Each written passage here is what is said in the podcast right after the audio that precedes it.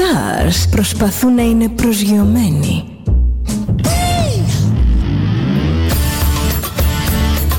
Ένα Star είναι συνέχεια στον αέρα. Συνέχεια στον αέρα. Στο Δέλτα ζεις μαζί του.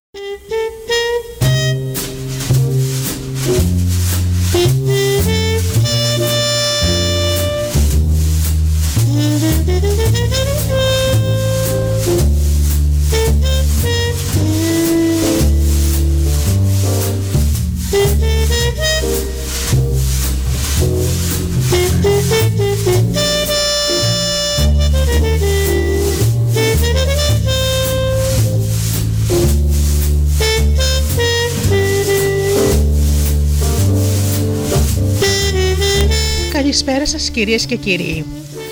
Είναι η εκπομπή «Άνθρωποι και Ιστορίες» με τη Γεωργία Αγγελή.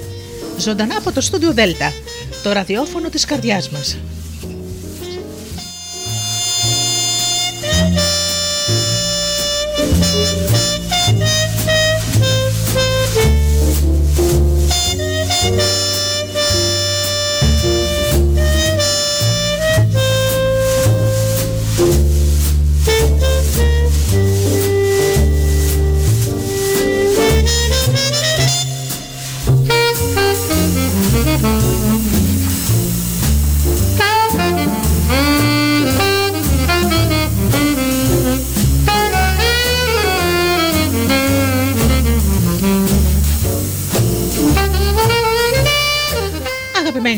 Και πάλι μαζί όπως πάντα Παρασκευή βράδυ στις 8 με την εκπομπή «Άνθρωποι και Ιστορίες». Σήμερα το θέμα μας είναι οι νόμοι της πρόθεσης, της επιτιμίας και της απόστασης.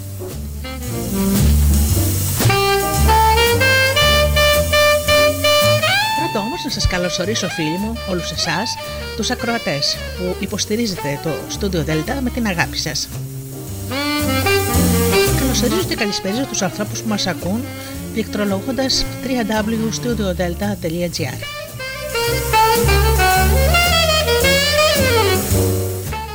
Καλωσορίζω και καλησπέριζω τους ανθρώπους που μας ακούν από τις μουσικές σελίδες τις οποίες φιλοξενόμαστε όπως είναι το Live24.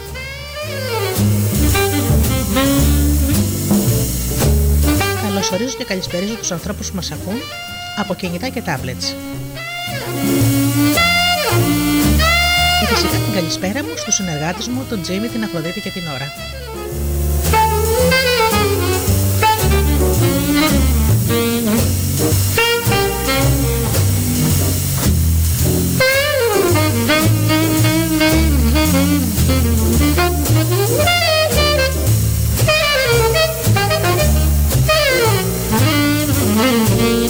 Τραγουδάκια η αρχή και μετά πίσω πάλι εδώ με το θέμα μας.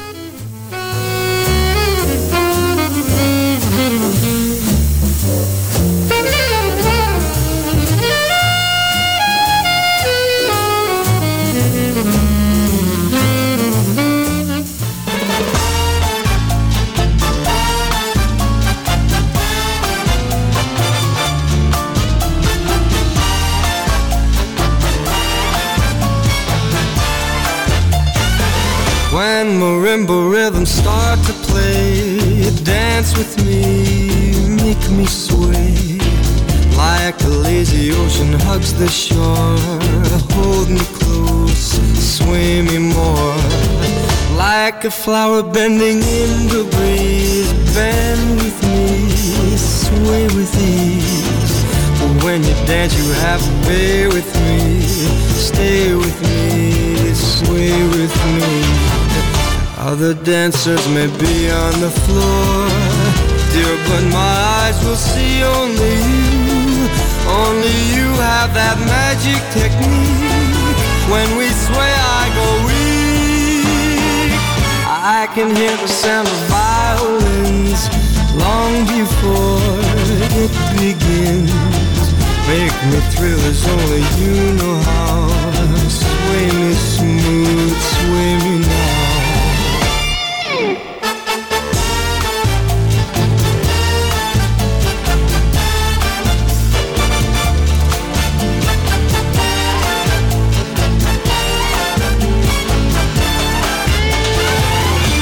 Other dancers may be on the floor dear, but my eyes will see only you.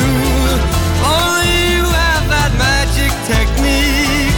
When we sway, I go weak. I can hear the sound of violins long before it begins. Make me thrill as only you know how. Sway me smooth, sway me now. When marimba rhythms start to play, dance with me, make me sway like a lazy ocean hugs the shore. Hold me close, sway me more. Like a flower bending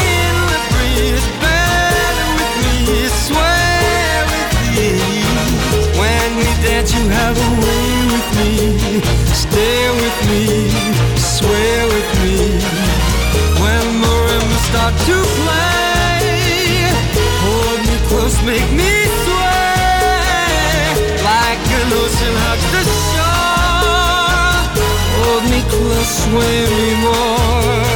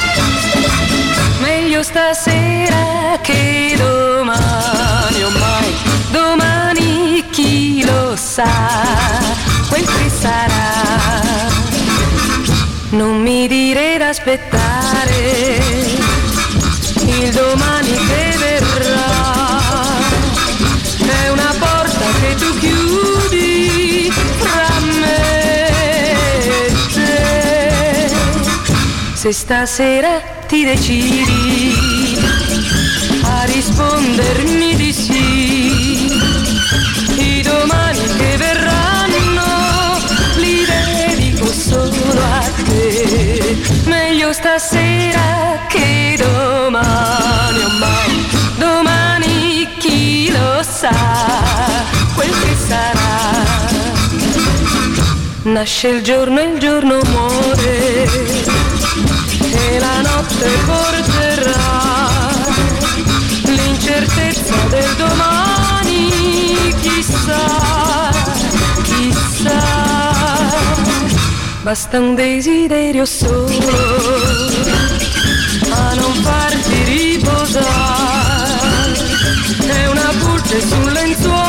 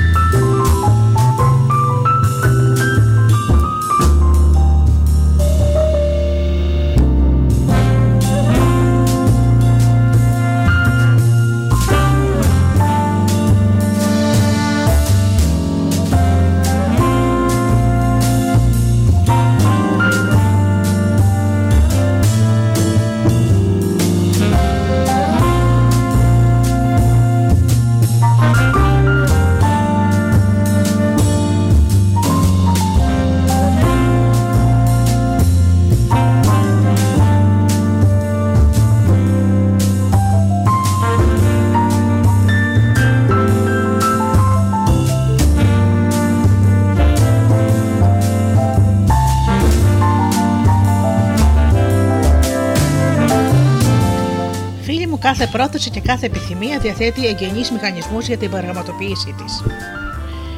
Η πρόθεση και η επιθυμία στο πεδίο της καθαρής δυνατότητας διαθέτει απεριόριστη οργανωτική δύναμη. Όταν εισαγάγουμε μια πρόθεση από το έφορο έδαφος της καθαρής δυνατότητας, επιστρέφουμε αυτή την απεριόριστη οργανωτική δύναμη ώστε να εργαστεί για μας.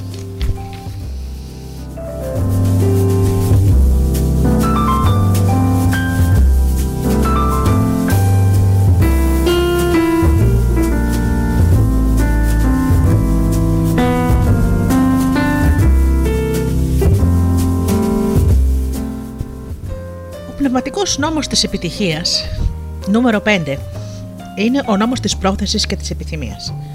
Αυτός ο νόμος βασίζεται στο γεγονός ότι η ενέργεια και οι πληροφορίες ενυπάρχουν παντού μέσα στη φύση.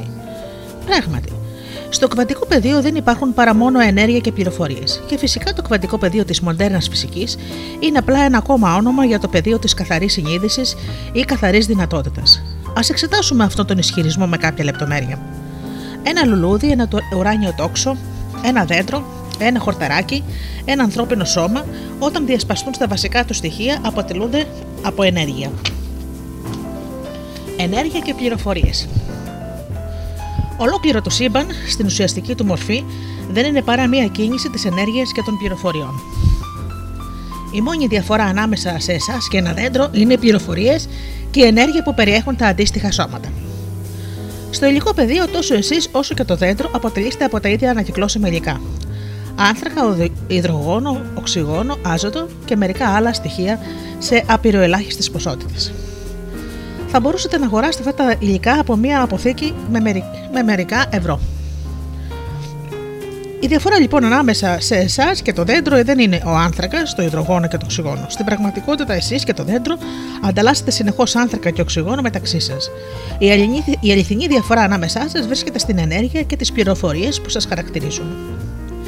Μέσα στο σχέδιο της φύσης, εγώ και εσείς αποτελούμε προνομιούχα όντα. Διαθέτουμε ένα νευρικό σύστημα που μπορεί να αντιλαμβάνεται το ενεργειακό και πληροφοριακό περιεχόμενο του εντοπισμένου χωροχρονικά πεδίου, το οποίο δημιουργούν τα φυσικά μας σώματα. Αισθανόμαστε αυτό το πεδίο εμπειρικά με την μορφή σκέψεων και συναισθημάτων, επιθυμιών, αναμνήσεων, ενστίκτων, ορμών και πεπιθήσεων. Το ίδιο επίπεδο αντιλαμβανόμαστε στην ύλη ως φυσικό σώμα και μέσα από το υλικό μας σώμα αντιλαμβανόμαστε αυτό το πεδίο σαν τον κόσμο γύρω μας. Όλα όμως είναι ένα και το αυτό. Η αρχαία Σοφία αναφωνούσαν. Είμαι αυτό, είστε αυτό, όλα είναι αυτό. Και αυτό είναι το μόνο που υπάρχει. Τα σώματά σας, τα σώματά μας δεν είναι κάτι ξεχωριστό από το σώμα του σήματος, αφού σε επίπεδο κβαντομηχανικής δεν υπάρχουν καθορισμένα όρια. Μοιάζεται με ένα κύμα, ένα σπασμό, ένα παλμό, μια δίνη, μια εντοπισμένη διαταραχή μέσα στο ευρύτερο κβαντικό πεδίο το ευρύτερο κβαντικό πεδίο στο σύμπαν. Στην ουσία δεν είναι παρά το εκτεταμένο σώμα σας. Το αληθινό νευρικό σύστημα όχι μόνο μπορεί να αντιληφθεί την ενέργεια και τις πληροφορίες του δικού του κβαντικού πεδίου, αλλά επειδή η ανθρώπινη συνείδηση είναι εξαιρετικά εύπλαστη, μέσα από αυτό το υπέροχο νευρικό σύστημα μπορείτε να, αντα... να αλλάξετε συνειδητά τα πληροφοριακά δεδομένα που αποτελούν το υλικό σας σώμα μπορείτε να αλλάξετε συνειδητά το ενεργειακό και πληροφοριακό περιεχόμενο του δικού σας κβατομηχανικού σώματος, επηρεάζοντας με αυτόν τον τρόπο το ενεργειακό και πληροφοριακό περιεχόμενο του εκτοταμένου σώματος, το περιβάλλοντό σας και ολόκληρο του κόσμου. Προκαλώντας την υλοποίηση πραγμάτων και καταστάσεων μέσα του. Αυτή η συνειδητή αλλαγή επιτυγχάνεται με τη βοήθεια δύο εγκυρών παραμέτρων της συνείδησης, της προσοχής και της πρόθεσης. Η προσοχή ενεργοποιεί και η πρόθεση μεταμορφώνει οτιδήποτε στο οποίο επιστρέφετε ε, την προσοχή σας θα ισχυροποιηθεί στη ζωή σας. Οτιδήποτε από το οποίο μακρύνετε την προσοχή σας ελαττώνεται, αποσυντήθεται και εξαφανίζεται. Η πρόθεση από την άλλη μεριά προκαλεί τη μεταμόρφωση της ενέργειας και των πληροφοριών. Η πρόθεση οργανώνει την ίδια της την εκπλήρωση. Η ποιότητα της πρόθεσης πάνω στο αντικείμενο της προσοχής θα ενορχιστρώσει μια απειρία χωροχρονικών γεγονότων και να επιφέρει το επιδιωκόμενο αποτέλεσμα με την προϋπόθεση πως κάποιος θα ακολουθεί και τους υπόλοιπους πνευματικούς νόμους της επιτυχίας. Αυτό συμβαίνει επειδή η πρόθεση έχει απεριόριστη οργανωτική δύναμη μέσα στο έφορο έδαφος της προσοχής. Απεριόριστη οργανωτική δύναμη σημαίνει δύναμη για την οργάνωση μιας απειρίας χωροχρονικών γεγονότων όλων ταυτόχρονα. Βλέπουμε την έκφραση αυτής της δύναμης σε κάθε φύλλο χορταριού, σε κάθε άνθος μιλιάς, σε κάθε κύτταρο του κορμιού μας. Τη διακρίνουμε σε οτιδήποτε είναι ζωντανό. Μέσα στο σχέδιο της φύσης, όλα σχετίζονται και συνδυάζονται μεταξύ τους. Η μαρμότα βγαίνει από τη φωλιά της μόλις έρθει η άνοιξη. Τα πουλιά μεταναστεύουν προς μια συγκεκριμένη κατεύθυνση σε μια συγκεκριμένη εποχή του χρόνου. Η φύση είναι μια συμφωνία και αυτή η συμφωνία ενορχιστρώνεται σιωπηλάς στο υπέρτατο πεδίο της δημιουργίας. Το ανθρώπινο σώμα είναι ένα καλό παράδειγμα αυτής της συμφωνίας. Ένα και μόνο κύτταρο του σώματος κάνει περίπου 6 δισεκατομμύρια πράγματα το δευτερόλεπτο και πρέπει συγχρόνως να γνωρίζει τι κάνουν όλα τα άλλα κύτταρα την ίδια στιγμή. Το ανθρώπινο σώμα μπορεί να παίζει μουσική, να σκοτώνει μικρόβια, να δημιουργεί ένα μωρό, να απαγγέλει ποιήση και να παρακολουθεί τις κινήσεις των άστρων ταυτόχρονα, επειδή το πεδίο της απεριόριστης συσχέτισης είναι μέρος του πεδίου των πληροφοριών. Το αξιοθαύμαστο με το ναυρικό σύστημα του ανθρώπινου είδους είναι πως μπορεί να ελέγχει αυτή την απεριόριστη οργανωτική δύναμη μέσω της συνειδητής απρόθεσης. Η πρόθεση στον ανθρώπινο είδος δεν περιορίζεται σε ένα άκαμπτο δίκτυο ενέργειας και πληροφοριών. Έχει απεριόριστη ευκαμψία. Με δύο λόγια, εφόσον δεν παραβιάζετε τους άλλους νόμους της φύσης μέσω της πρόθεσής σας, μπορείτε κυριολεκτικά να ελέγχετε τις δυνάμεις της φύσης για να εκπληρώσετε τα όνειρα και τις επιθυμίες σας. Μπορείτε να βγάλετε αυτόν τον κοσμικό υπολογιστή με την απεριόριστη οργανωτική του δύναμη να δουλέψει και λογαριασμό, και λογαριασμός σας. Μπορείτε να ταξιδέψετε σε αυτό το υπέρτατο έδαφος της δημιουργίας και να φυτέψετε εκεί μία πρόσθετη, μία πρόθεση, ενεργοποιώντας με αυτόν τον τρόπο το πεδίο του άπειρου συσχετισμού. Η πρόθεση βάζει τα θεμέλια για άκοπη, αυτόματη και ανεμπόδιστη ροή καθαρής δυνατότητας, η οποία αναζητά έκφραση από το ανεκδήλωτο στο εκδηλωμένο. Η μόνη πρόθεση είναι πως θα πρέπει να χρησιμοποιείτε την πρόθεσή σας για το καλό της ανθρωπότητας. Αυτό συμβαίνει αυτόματα όταν ακολουθείτε τους πνευματικούς νόμους της επιτυχίας.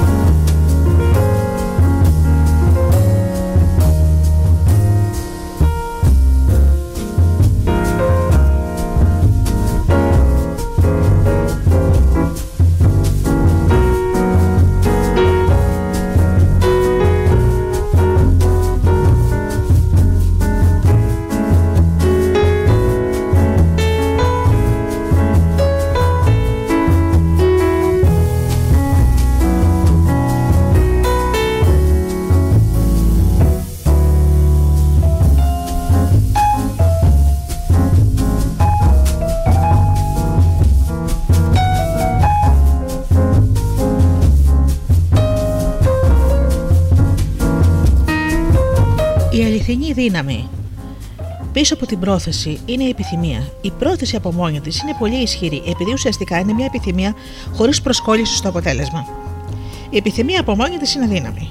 Μία και στους περισσότερους ανθρώπους δεν είναι τίποτα άλλο από προσοχή συνδυασμένη με προσκόλληση. Η πρόθεση είναι μια επιθυμία αυστηρά σύμφωνη με όλους τους άλλους νόμους, αλλά ειδικά με τον νόμο της απόσπασης, ο οποίος είναι εκτός, ο εκτός ο έκτος πνευματικός νόμος της επιτυχίας. Η πρόθεση σε συνδυασμό με την αποστασιοποίηση οδηγεί σε μια αντίληψη η οποία επικεντρώνεται στη ζωή και στο παρόν. Οπότε, κάθε πράξη είναι πολύ πιο αποτελεσματική όταν εκτελείται μέσα στην αντίληψη του παρόντος. Η πρόθεσή σας μπορεί να προσβλέπει στο μέλλον, αλλά η προσοχή σας βρίσκεται στο παρόν. Εφόσον η προσοχή σας βρίσκεται στραμμένη στο παρόν, η πρόθεσή σας για το μέλλον θα υλοποιηθεί, εφού το μέλλον πλάθεται μέσα από το παρόν. Πρέπει να δεχτείτε το παρόν όπως έχει. Αποδεχτείτε το παρόν και στοχεύστε στο μέλλον. Το μέλλον είναι κάτι που μπορείτε πάντα να διαμορφώσετε μέσω της αποστασιοποιημένης πρόθεσης, αλλά δεν πρέπει ποτέ να αντεπαλεύετε το παρόν. Παρελθόν, παρόν και μέλλον αποτελούν όλα ιδιότητες της συνείδησης. Το παρελθόν είναι η μνήμη και η θύμηση, το μέλλον η προσμονή και το παρόν η επίγνωση. Γι' αυτό το λόγο ο χρόνος δεν είναι τίποτε άλλο από κίνηση της σκέψης. Τόσο στο το παρελθόν όσο και το μέλλον γεννιούνται μέσα από τη φαντασία. Μόνο το παρόν δηλαδή, η αντίληψη της στιγμής, είναι αληθινό και αιώνιο. Υπάρχει και αποτελεί το δυναμικό του χωροχρόνου της ύλης και της ενέργειας. Είναι ένα αιώνιο πεδίο πιθανότητων, το οποίο αποκτά την εμπειρία του εαυτού του με τη μορφή αφηρημένων δυνάμεων όπως το φως, η θερμότητα, ο ηλεκτρισμός, ο μαγνητισμός, η βαρύτητα. Αυτές οι δυνάμεις δεν βρίσκονται ούτε στο παρελθόν ούτε στο μέλλον. Απλώς υπάρχουν. Ο τρόπος με τον οποίο αντιλαμβανόμαστε αυτές τις αφηρημένες δυνάμεις μας προσφέρει την εμπειρία των συγκεκριμένων φαινομένων και μορφών. Οι αναμίξει των ερμηνεών αυτών των αφηρημένων δυνάμεων δημιουργούν την εμπειρία του παρελθόντος και οι προσδοκούμενες ερμηνείες των ίδιων δυνάμεων δημιουργούν το μέλλον. Αυτές οι ιδιότητες της προσοχής μέσα στη συνείδηση. Όταν οι ιδιότητες αυτές απαλλαχθούν από το βάρος του παρελθόντος, τότε η δράση στο παρόν γίνεται το έφορο έδαφος για τη δημιουργία του μέλλοντος. Η πρόθεση, αν είναι γεωμένη σε αυτή την αποστασιοποιημένη ελευθερία του παρόντος, εξυπηρετεί σαν καταλήτης για το σωστό μείγμα ύλης, ενέργειας και χωροχρονικών γεγονότων, το οποίο μπορεί να δημιουργήσει οτιδήποτε επιθυμήσετε.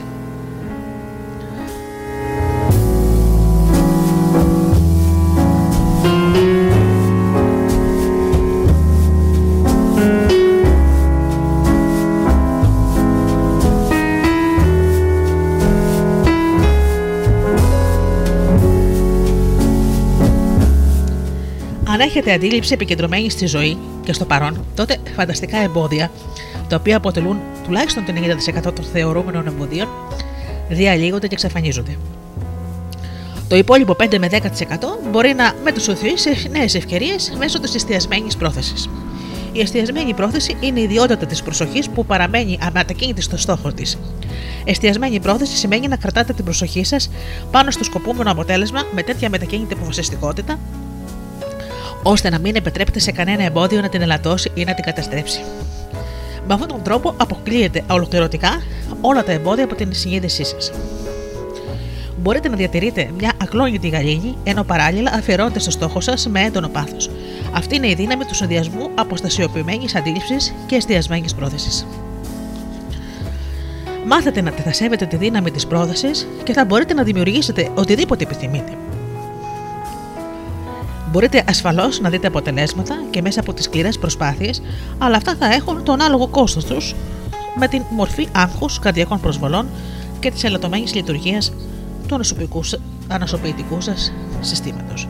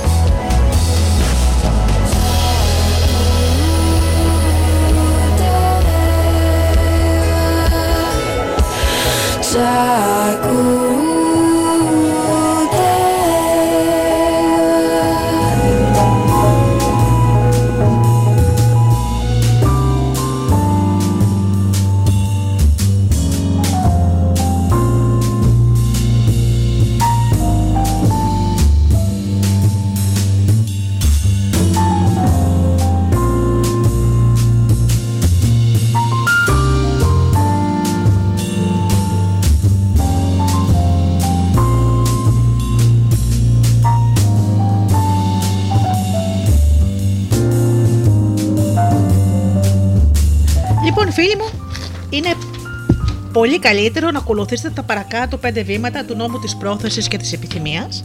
Ακολουθώντας λοιπόν την παρακάτω διαδικασία για να την πραγματοποιήσει των επιθυμιών σας, η πρόθεσή σας απελευθερώνεται αβίαστα τη δική της μοναδική δύναμη. Πρώτον, γλιστρίστε μέσα στο κενό. Αυτό σημαίνει πως πρέπει να επικεντρωθείτε σε ένα σε εκείνο το σιωπηλό διάστημα ανάμεσα στις σκέψεις.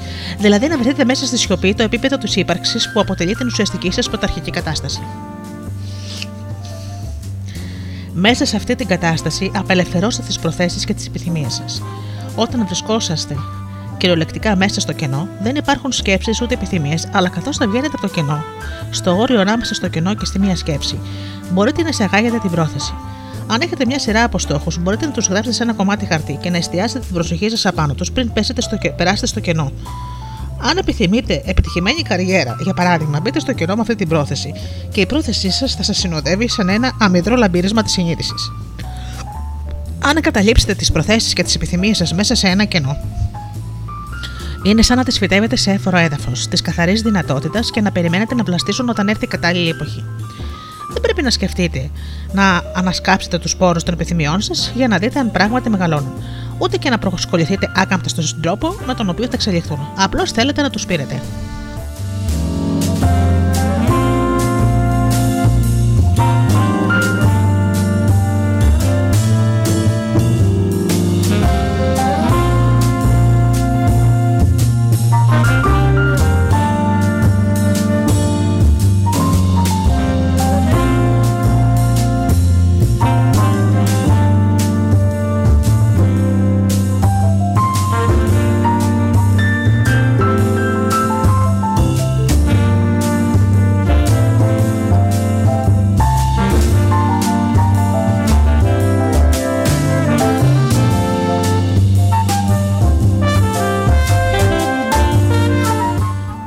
Παραμείνετε στην κατάσταση. Το τρίτο βήμα. Να παραμείνετε στην κατάσταση της έσω αναφοράς. Αυτό σημαίνει να έχετε αντίληψη του λιθινού σας εαυτού, του πνεύματός σας, τη σύνδεσή σας με το πεδίο της καθαρής δυνατότητας. Σημαίνει επίσης πως θα κοιτάτε τον εαυτό σας μέσα από τα μάτια του κόσμου, ούτε και θα επιτρέψετε να σας επηρεάσουν οι γνώμες και οι κριτικές των άλλων. Ένας καλός τρόπος για να διατηρήσετε αυτή την κατάσταση της έσω αναφοράς είναι να κρατάτε τις επιθυμίες σας κρυφές. Μην τις μοιράζεστε με κανέναν άλλον, εκτός και αν είναι κοινές συγκεκριμένες με ανθρώπους με τους οποίους είσαστε πολύ στενά δεμένοι.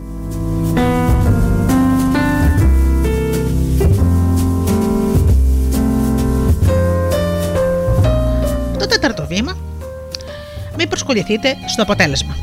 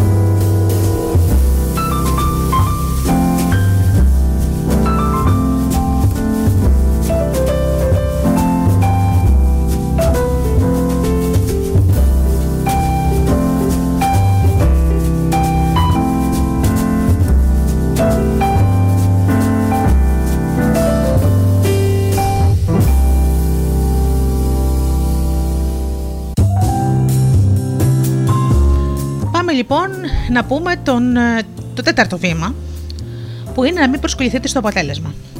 Να εγκαταλείψετε την προσμονή της συγκεκριμένης εξέλιξη και ζήστε με τη σοφία της αβεβαιότητας. Απολαύστε κάθε στιγμή του ταξιδιού σας στη ζωή, ακόμα και αν δεν γνωρίζετε τι θα συμβεί στη συνέχεια. Δηλαδή, με λίγα λόγια, να μην ανυπομονούμε συνέχεια πότε θα γίνει και πότε θα γίνει ένα πράγμα που θυμούμε. Βέβαια, δεν καταλαβαίνω την ανυπομονησία. Και εγώ έχω άλλωστε φίλοι μου. Αλλά όμως αφήνουμε αβίαστα το σύμπαν να δράσει για μας. Και εμείς απολαμβάνουμε το ταξίδι μας στη ζωή.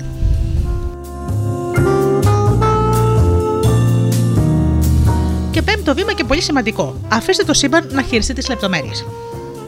Οι προθέσεις και επιθυμίες σας, όταν απελευθερωθούν μέσα στο κενό, έχουν απεριόριστη οργανωτική δύναμη. Πιστέψτε πως αυτή η οργανωτική δύναμη της πρόθεσης θα ενορχιστρώσει όλες τις λεπτομέρειες για λογαριασμό σας.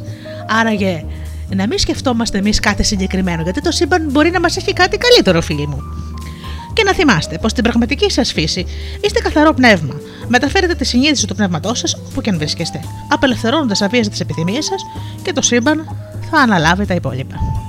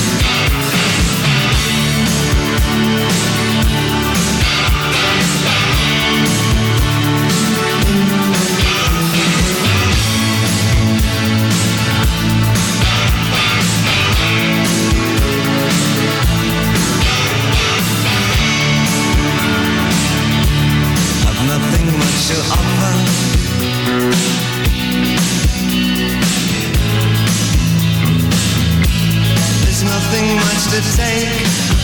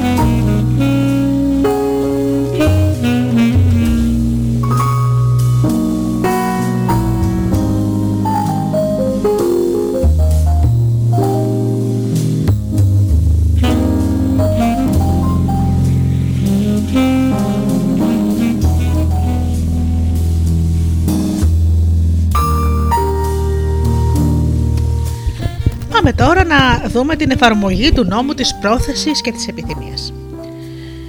Πώς θα λοιπόν θα θέσω σε εφαρμογή το νόμο της πρόθεσης και της επιθυμίας, αποφασίστε να ακολουθήσω τα παρακάτω βήματα.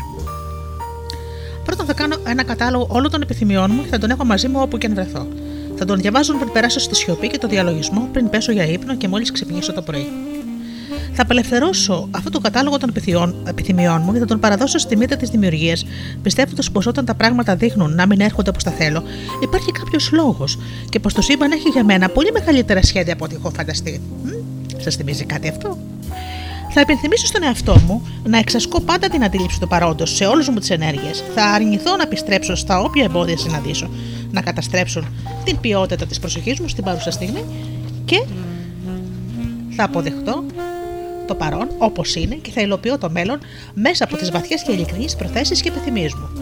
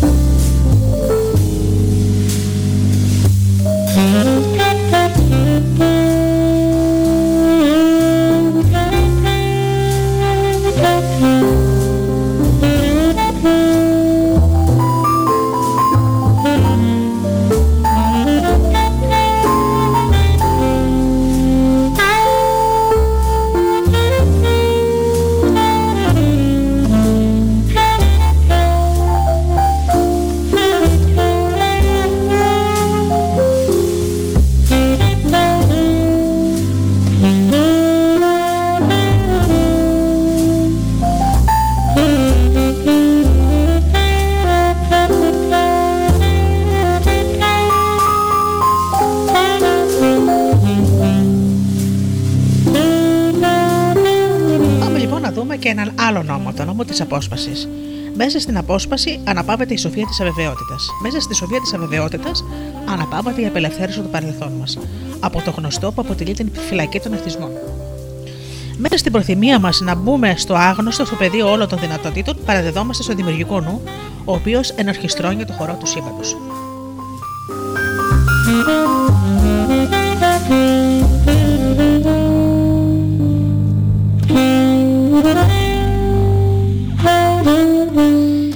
Λοιπόν ο Μουντάκα ο Μπανισάντε. Σαν δύο χρυσά πουλιά κουρνιασμένα στο ίδιο κλου- κλαδί, σαν δύο κοριαγοί φίλοι, το εγώ και ο εαυτός κατοικούν στο ίδιο σώμα. Το πρώτο τρώει τους γλυκούς και ξινούς καρπούς του δέντρου της ενσάρκωσης. Ο ο δεύτερος παρατηρεί αποστασιοποιημένος.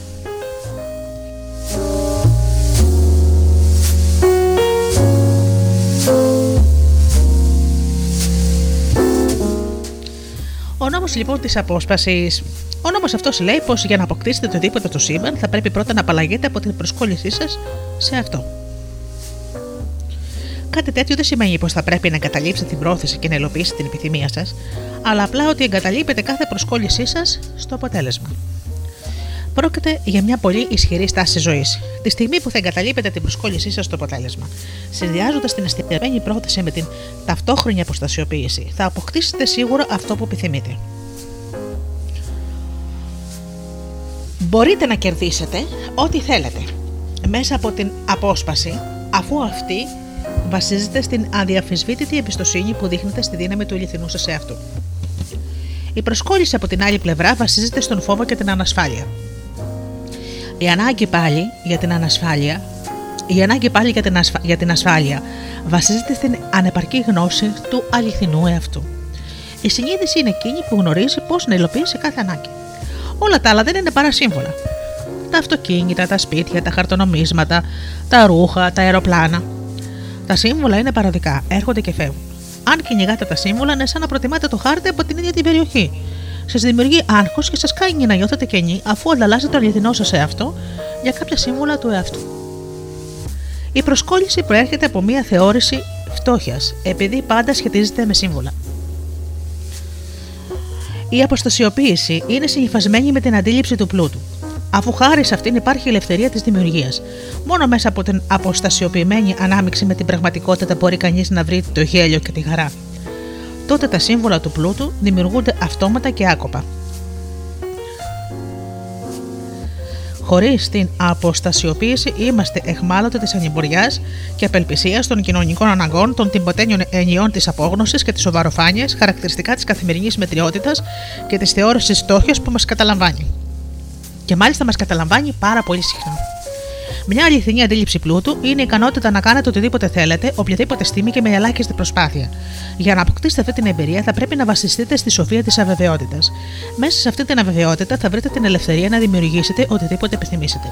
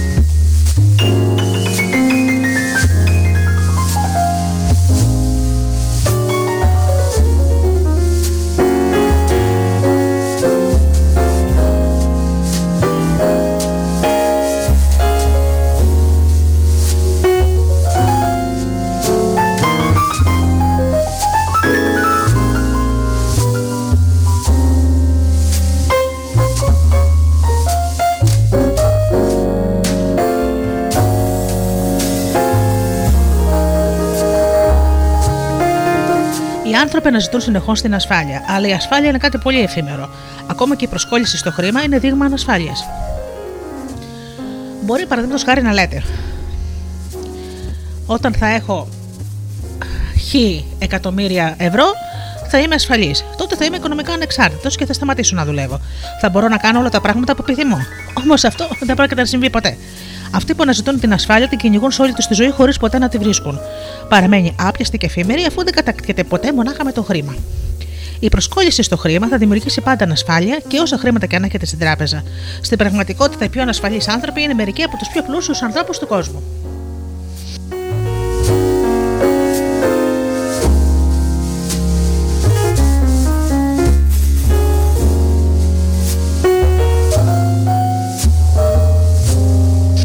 Η αναζήτηση της ασφάλειας είναι μια αυταπάτη. Στις αρχαίε φιλοσοφικές παραδόσεις, η λύση σε αυτό το δίλημα βρίσκεται στη σοφία της ανασφάλειας ή τη σοφία της αβεβαιότητας. Αυτό σημαίνει πως η αναζήτηση της ασφάλειας και της αβεβαιότητας συνιστούν την πραγματικότητα μια προσκόλληση στο γνωστό. Και τι είναι το γνωστό; Το γνωστό είναι το παρελθόν μας. Το γνωστό δεν είναι τίποτα άλλο από τη φυλακή των εθισμών του παρελθόντος. Σε μια τέτοια κατάσταση δεν υπάρχει καμιά απολύτως εξέλιξη. Αλλά όπου δεν υπάρχει εξέλιξη, υπάρχει στασιμότητα, εντροπία, αποδιοργάνωση και αποσύνθεση. Η αβεβαιότητα από την άλλη πλευρά είναι το έφορο πεδίο της καθαρής δημιουργικότητας και ηρεμίας. Αβεβαιότητα σημαίνει να βαδίζουμε μέσα στο άγνωστο σε κάθε στιγμή της ύπαρξής μας. Το άγνωστο είναι το πεδίο των απεριόριστων πιθανότητων, πάντα νέο και πάντα ανοιχτό στη δημιουργία νέων εμφανίσεων, νέων εκφάνσεων. Χωρίς την αβεβαιότητα και το άγνωστο, η ζωή είναι μονάχα μια στήρα επανάληψη φθαρμένων αναμνήσεων. Γίνεστε θύμα του παρελθόντος και ο σημερινός βασανιστής σας είναι τα απομενάρια του χθεσινού εαυτού. Εγκαταλείπετε την προσκόλλησή σας στο γνωστό, ακολουθήστε το άγνωστο και θα μπείτε στο πεδίο των απεριόριστων δυνατοτήτων. Μέσα στην προθυμία σας να περάσετε στο άγνωστο, εκμεταλλεύεστε τη σοφία της αβεβαιότητας. Αυτό σημαίνει ότι κάθε στιγμή της ζωής σας θα βιώνετε ενθουσιασμό, περιπέτειες και μυστήριο. Θα νιώσετε τη χαρά της ζωής, τη μαγεία, τη γιορτή, την ευθυμία και την αγαλίαση του ίδιου σας του πνεύματος. Κάθε μέρα μπορείτε να περιμένετε τα συναρπαστικά πράγματα που θα συμβαίνουν μέσα στο πεδίο των απεριόριστων πιθανότητων. Όταν αισθάνεστε βεβαιότητα, βρίσκεστε στον δρόμο, το σωστό, γι' αυτό μην εγκαταλείπετε την προσπάθεια. Δεν χρειάζεται να έχετε μια πλήρη ακλόνητη ιδέα του τι θα κάνετε στην επόμενη εβδομάδα ή τον επόμενο χρόνο, αφού αν συμβεί κάτι τέτοιο και εσείς προσκοληθείτε σε αυτή την ιδέα, αποκλείεται από τη ζωή σας μια ολόκληρη σειρά συναρπαστικών ενδεχομένων. Ένα χαρακτηριστικό του πεδίου των επεριόριστων πιθανότητων είναι και ο άπειρος συσχετισμός. Το πεδίο μπορεί να ενορχιστρώσει μια απειρία χωροχρονικών γεγονότων για να προκαλέσει το αποτέλεσμα στο οποίο στοχεύετε. Όταν όμως είστε προσκολλημένοι η πρόθεσή σας, παγιδεύετε μέσα στην άκαμπτη σκέψη και χάνετε τη ρευστότητα, τη δημιουργικότητα και τον αυτο, αυτορμητισμό που αποτελούν εγγενείς ιδιότητες αυτού του πεδίου. Όταν είστε προσκολλημένοι, παγιώνετε την επιθυμία σας, παίρνοντα την μακριά από την άπειρη ρευστότητα και την ευκαμψία, μεταφέροντάς την σε ένα άκαμπτο πλαίσιο το οποίο εμποδίζει την όλη διαδικασία της δημιουργίας. Ο νόμος απόσπασης δεν αντιφάσκει με τον νόμο της πρόθεσης και της επιθυμίας. Δηλαδή με την επίτευξη στόχων. Διατηρείτε τόσο την πρόθεσή σας να κινηθείτε προς μια συγκεκριμένη κατεύθυνση, όσο και το στόχο σας. Ωστόσο, υπάρχει ανάμεσα στο σημείο Α και το σημείο Β άπειρες πιθανότητες, άπειρες διαδρομές. Με τη βοήθεια του παράγοντα της αβεβαιότητας μπορείτε να αλλάξετε κατεύθυνση οποιαδήποτε στιγμή. Αν βρείτε ένα υψηλότερο ιδανικό ή κάτι πιο ενδιαφέρον, είναι επίσης λιγότερο πιθανό να εξαναγκάσετε τα προβλήματα να βρουν συγκεκριμένες λύσεις, πράγμα που σας βοηθά να αντιλαμβάνεστε και να εκμεταλλεύεστε ευκολότερα κάποιες απρόσμενες ευκαιρίες. Ο νόμος της απόσπασης επιταχύνει ολόκληρη τη διαδικασία της εξέλιξης. Όταν κατανοήσετε αυτό το νόμο, δεν θα νιώθετε εξαναγκασμένοι να, να δίνετε πιστικές λύσεις.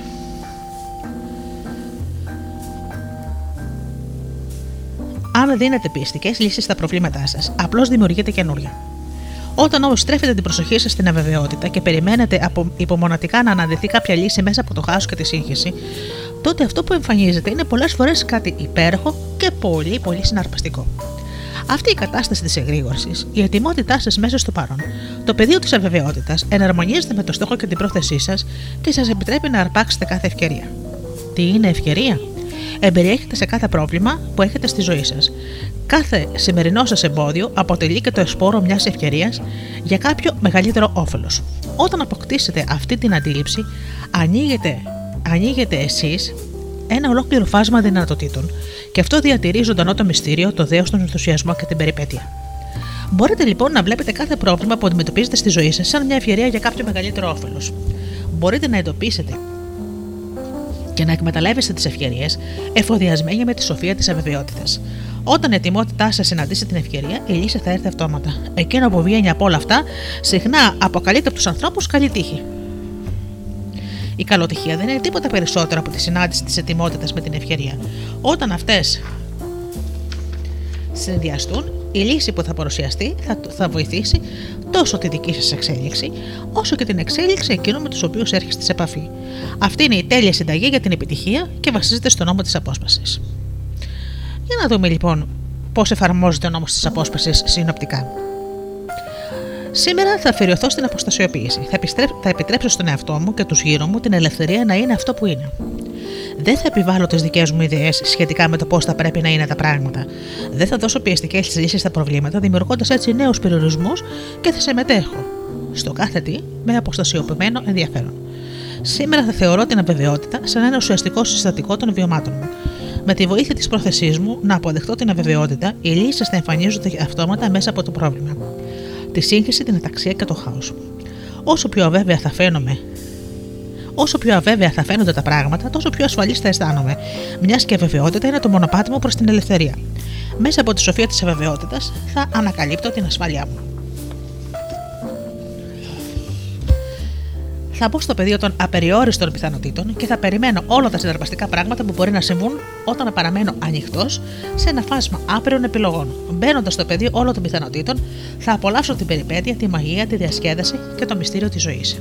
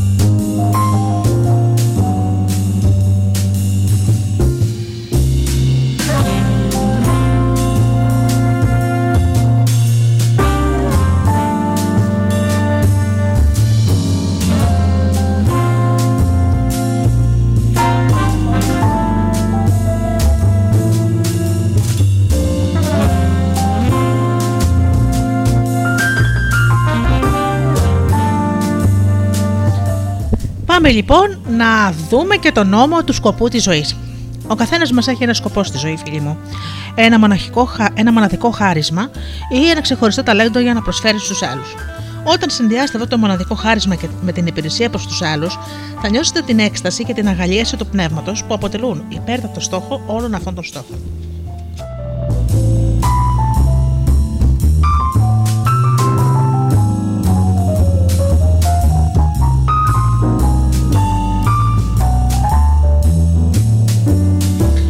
Ο Καλίλ Γκυμπράν είχε πει στον προφήτη: Όταν εργάζεστε, είστε μια φλογέρα που μέσα από την καρδιά της ο ψήθερος των ορών μετατρέπεται σε μουσική. Τι σημαίνει να εργάζεσαι με αγάπη; Σημαίνει να υφαίνεις το ύφασμα με νήματα βγαλμένα από την καρδιά σου, σαν να πρόκειται να φορέσει το ρούχο αυτό το πιο αγαπημένο σου πρόσωπο.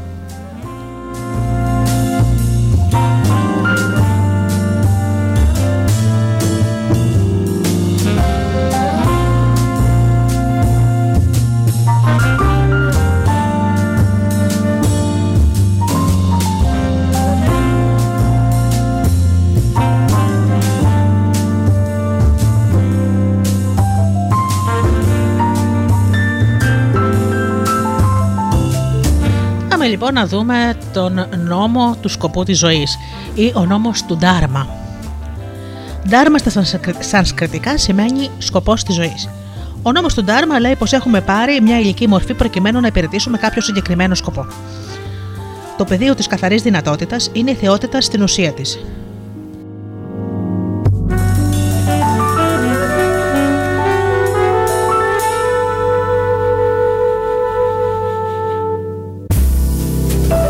Η θεότητα που όταν παίρνει η ανθρώπινη μορφή αποσκοπεί να επιτύχει κάποιο συγκεκριμένο σκοπό. Σύμφωνα με αυτό το νόμο, διαθέτεται ένα μοναδικό χάρισμα καθώς και ένα μοναδικό τρόπο να το εκφράζετε. Υπάρχει και κά- και κάτι που μπορείτε να κάνετε καλύτερα από οποιονδήποτε άλλο στον κόσμο. Και για κάθε μοναδικό χάρισμα, η έκφραση αυτού του χαρίσματος υπάρχουν επίσης και κάποιες μοναδικές ανάγκες. Ο συνδυασμός αυτών των αναγκών με τη δημιουργική έκφραση του χαρίσματός σας είναι η σπίθα που δημιουργεί την αυθονία. Η έκφραση των χαρισμάτων, των δικών σας χαρισμάτων, για την ικανοποίηση αναγκών δημιουργεί απεριόριστο πλούτο και αυθονία.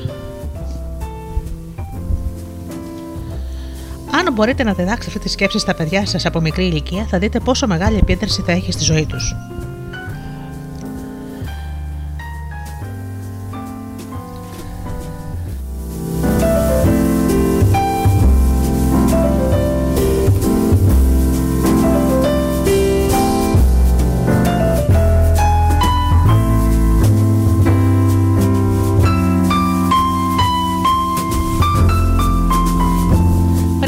Πείτε ότι υπάρχει κάποιος λόγος που βρισκόμαστε εδώ και πως θα πρέπει να τον ανακαλύψουν μόνα τους. Θα πρέπει να το ακούνε από πολύ μικρή ηλικία. Και από τα πέντε ακόμα και από τα τέσσερα. Στην ίδια περίπου ηλικία πρέπει να τους διδάξετε πώς να διαλογίζετε και, και να τους πείτε. Ποτέ μα ποτέ μην ανησυχήσετε για το πώς θα βγάλετε χρήματα. Αν δεν μπορείτε να κερδίσετε μόνοι σας χρήματα όταν μεγαλώνετε, θα σας δίνω εγώ. Δεν θέλω να εστιάσετε την προσοχή σας μονάχα στα μαθήματα, επιδιώκοντα να πάρετε καλύτερους βαθμούς ή να μπείτε στα καλύτερα πανεπιστήμια. Αυτό που θέλω από εσά είναι να αναρωτηθείτε σε ποιον, με ποιον τρόπο μπορείτε να βοηθήσετε καλύτερα την ανθρωπότητα και ποια είναι τα μοναδικά χαρίσματα που έχετε. Αφού ο καθένας σας διαθέτει ένα μοναδικό χάρισμα που δεν το έχει κανείς άλλος, καθώς και ένα μοναδικό τρόπο για να το εκφράζει. Τελικά κα, κατέληξαν στα καλύτερα σχο... μπορεί να καταλήξουν στα καλύτερα σχολεία και να πάρουν και βαθμούς καλούς και να αποκτήσουν και οικονομική ανεξαρτησία.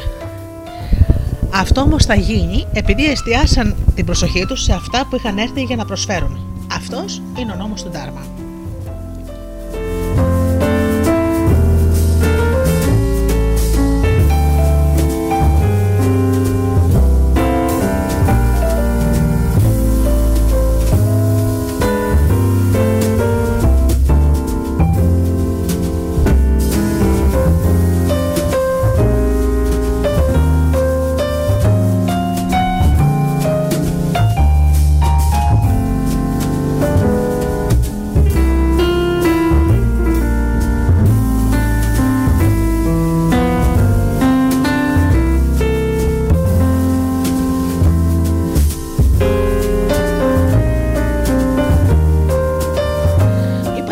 Τρία στοιχεία στο νόμο του Ντάρμα. Το πρώτο λέει πως ο καθένας από εμάς έχει έρθει εδώ για να ανακαλύψει τον αληθινό του εαυτό. Να μάθει από μόνος του πως είναι ο αληθινός μας εαυτός, είναι πνευματικός και ότι ουσιαστικά είμαστε πνευματικά όντα που έχουν πάρει ηλική μορφή. Δεν είμαστε ανθρώπινα πλάσματα με περιστασιακές πνευματικές εμπειρίες. Σημαίνει ακριβώς το αντίστροφο. Είμαστε πνευματικά πλάσματα τα οποία έχουν περιστασιακές ανθρώπινες εμπειρίες. Ο καθένας από εμάς έχει έρθει για να ανακαλύψει το ανώτερο ή πνευματικό του εαυτό. Αυτή είναι η πρώτη ολοκλήρωση του νόμου του Ντάρμα. Πρέπει να ανακαλύψουμε από μόνοι μας ότι μέσα μας υπάρχει ένας εμβριακός Θεός, ο οποίος περιμένει να γεννηθεί ώστε να μπορέσουμε να εκφράσουμε τη θεϊκότητά μας. Το δεύτερο στοιχείο του νόμου του Ντάρμα είναι η έκφραση των μοναδικών χαρισμάτων μας. Ο νόμος του Ντάρμα λέει πως το κάθε ανθρώπινο πλάσμα διαθέτει ένα μοναδικό ταλέντο. Μπορεί και πάλι να έχετε ένα κοινό ταλέντο, μοναδικό όπως την έκφρασή του, έτσι ώστε κανείς άλλος πάνω στον πλανήτη να μην μπορέσει να το εκφράσει με τον ίδιο ακριβώς τρόπο. Αυτό σημαίνει πως μπορείτε να κάνετε κάτι καλύτερα από οποιονδήποτε άλλον άνθρωπο. Όταν κάνετε αυτό το κάτι, χάνετε την αίσθηση του χρόνου. Όταν εκφράζετε αυτό το μοναδικό χάρισμα που κατέχετε, ή σε πολλές περιπτώσεις περισσότερα από ένα μοναδικά χαρίσματα, η έκφραση αυτή σας μεταφέρει σε μια αχρονική κατάσταση συνείδησης. Το τρίτο στοιχείο του νόμου του Ντάρμα είναι η υπηρεσία προς την ανθρωπότητα. Να εξυπηρετείτε τους ανθρώπ, συνανθρώπους σας και να αναρωτιέστε συνεχώς: Πώς μπορώ να βοηθήσω όλους εκείνους με τους οποίους έρχομαι σε επαφή, όταν συνδυάσετε την ικανότητα να εκφράζετε το μοναδικό σας χάρισμα με την υπηρεσία απέναντι στην ανθρωπότητα, τότε κάνετε πλήρη χρήση του νόμου του Ντάρμα. Αν σε αυτό προσθεθεί και η συνειδητοποίηση της πνευματικότητάς σας, του πεδίου της καθαρής δυνατότητα, τότε αποκλείεται να μην αποκτήσετε την απεριόριστη αυθονία, αφού αυτός είναι ο αληθινός τρόπος με τον οποίο επιτυγχάνετε. Δεν πρόκειται για μια περιστασιακή αυθονία. Είναι μόνιμη, εξαιτίας του μοναδικού χαρίσματός σας, του τρόπου με τον οποίο εκφράζεστε και της αφοσίωσής σας στους συνανθρώπους σας, πράγματα που έχετε ανακαλύψει μέσα από την ερώτηση. Πώς μπορώ να βοηθήσω ή πώς μπορώ να φιληθώ κι εγώ; Το ερώτημα πώς μπορώ να ωφεληθώ αναφέρεται στον εσωτερικό διάλογο του εγώ. Η ερώτηση πώς μπορώ να βοηθήσω αναφέρεται στον εσωτερικό διάλογο του πνεύματος. Το πνεύμα είναι εκείνη η περιοχή της συνείδησης μέσα στην οποία αντιλαμβάνεστε την παγκοσμιότητά σας. Αν μετατοπίσετε τον εσωτερικό σας διάλογο από το πώς μπορώ να ωφεληθώ στο πώς μπορώ να βοηθήσω, αυτομάτως περνάτε πέρα από το εγώ στο βασίλειο του πνεύματός σας. Ενώ ο διαλογισμός είναι ο πιο χρήσιμος τρόπος για να μπείτε σε αυτό το βασίλειο, η απλή μετατόπιση του εσωτερικού σας διαλόγου πώς μπορώ να βοηθήσω θα σας επιτρέψει μια το, μια το ίδιο καλή πρόσβαση στο πνεύμα σας. Σε εκείνο το χώρο της συνείδησης όπου αντιλαμβάνεστε την εμπειρία της παγκοσμιότητάς σας.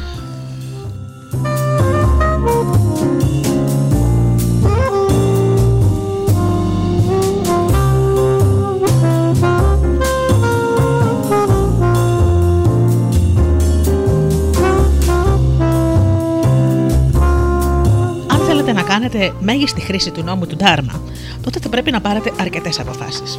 Η πρώτη απόφαση είναι θα αναζητήσω μέσα από την πνευματική εξάσκηση τον ανώτερο εαυτό μου, αυτόν που βρίσκεται πέρα από το εγώ. Η δεύτερη απόφαση είναι: θα ανακαλύψω τα μοναδικά μου χαρίσματα και με αυτόν τον τρόπο θα αισθανθώ ικανοποίηση, μιας και όταν αποκτώ αχρονική αντίληψη, η ικανοποίηση είναι φυσικό επακόλουθο. Με αυτόν τον τρόπο θα βρεθώ σε μιας κατάσταση υπέρτατη ευτυχία. Η τρίτη απόφαση είναι: θα αναρωτηθώ με ποιον τρόπο μπορώ να εξυπηρετήσω καλύτερα την ανθρωπότητα.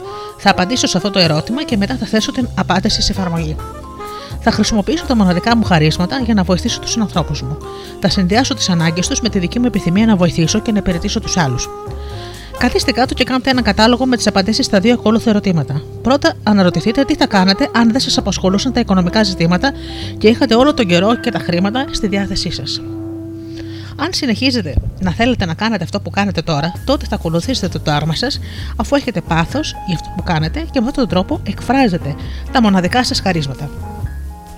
Ύστερα να ρωτηθείτε, πώς μπορώ να εξυπηρετήσω καλύτερα την ανθρωπότητα; Απαντήστε στο ερώτημα και θέστε την απάντηση σε εφαρμογή. Ανακαλύψτε τη θεϊκότητά σας. Βρείτε το ξεχωριστό ταλέντο σας. Εξυπηρετήστε την ανθρωπότητα με τη βοήθειά του και τότε θα μπορέσετε να αποκτήσετε όσα απλό τι θέλετε. Όταν οι δημιουργικές εκφράσεις σας συνδυάζονται με τις ανάγκες των συνανθρώπων σας, ο πλούτος θα αρχίσει να κυλά αυτόματα από τον εκδήλωτο και εκδηλωμένο από τον εκδήλωτο στο εκδηλωμένο, από τον κόσμο του πνεύματος στον κόσμο της μορφής. Θα αρχίσετε να αντιλαμβάνεστε τη ζωή σας ως μια θαυμαστή έκφραση θεότητας, όχι μόνο περιστασιακά, αλλά συνεχώς. Και θα γνωρίσετε την αληθινή χαρά και την αληθινή σημασία της επιτυχίας, την έκσταση και την αγαλίαση του ίδιου σας του πνεύματος. Πάμε να δούμε τώρα συνοπτικά την εφαρμογή του νόμου του Ντάρμα. Ακολουθώ με τα παρακάτω βήματα. Σήμερα θα, θα θρέψω με αγάπη το έμβριο του Θεού που κρύβω στην ψυχή μου. Θα αφιερώσω την προσοχή μου στο πνεύμα που ζωοποιεί το σώμα και το νου μου. Θα επικεντρώσω την προσοχή μου στη βαθιά σιγή μες στην καρδιά μου. Θα μεταφέρω τη συνείδηση της αχρονικής αιώνιας ύπαρξης στο μέσο της εμπειρίας του χρόνου. Θα, κα- θα κάνω ένα κατάλογο των ξεχωριστών μου χαρισμάτων. Στη συνέχεια θα καταγράψω όλα όσα μου αρέσει να κάνω, εκφράζοντας παράλληλα τα μοναδικά μου χαρίσματα. Όταν εκφράζω αυτά τα χαρίσματα και τα θέτω στην υπηρεσία της ανθρωπότητας, χάνω την αντίληψη του χρόνου και δημιουργώ αυθονία τόσο στη ζωή μου όσο και στις ζωές των άλλων. Και τέλος, θα αναρωτιέμαι καθημερινά πώς μπορώ να υπηρετήσω τους άλλους, πώς μπορώ να βοηθήσω; Οι απαντήσεις σε αυτά τα ερωτήματα θα μου επιτρέψουν να βοηθήσω και να εξυπηρετήσω τους συνανθρώπους μου με πολύ πολύ αγάπη.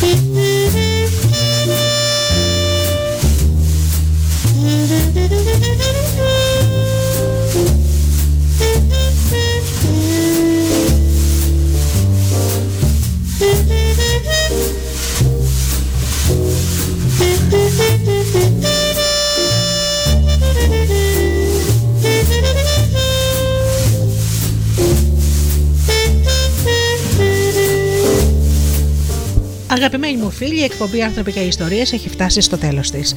Σας ευχαριστώ θερμά για αυτές τις δύο ώρες που ήμασταν εδώ μαζί στο στούντιο Δέλτα. Ανανεώνω το ραντεβού μας για την επόμενη Παρασκευή στις 8 όπως πάντα.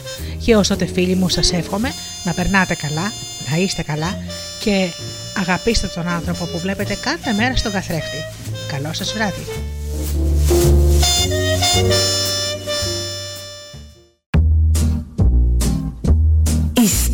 Stars προσπαθούν να είναι προσγειωμένοι.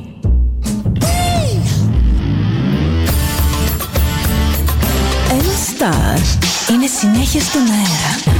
Συνέχεια στον αέρα. Στούντιο Δέλτα. Ζεις μαζί του.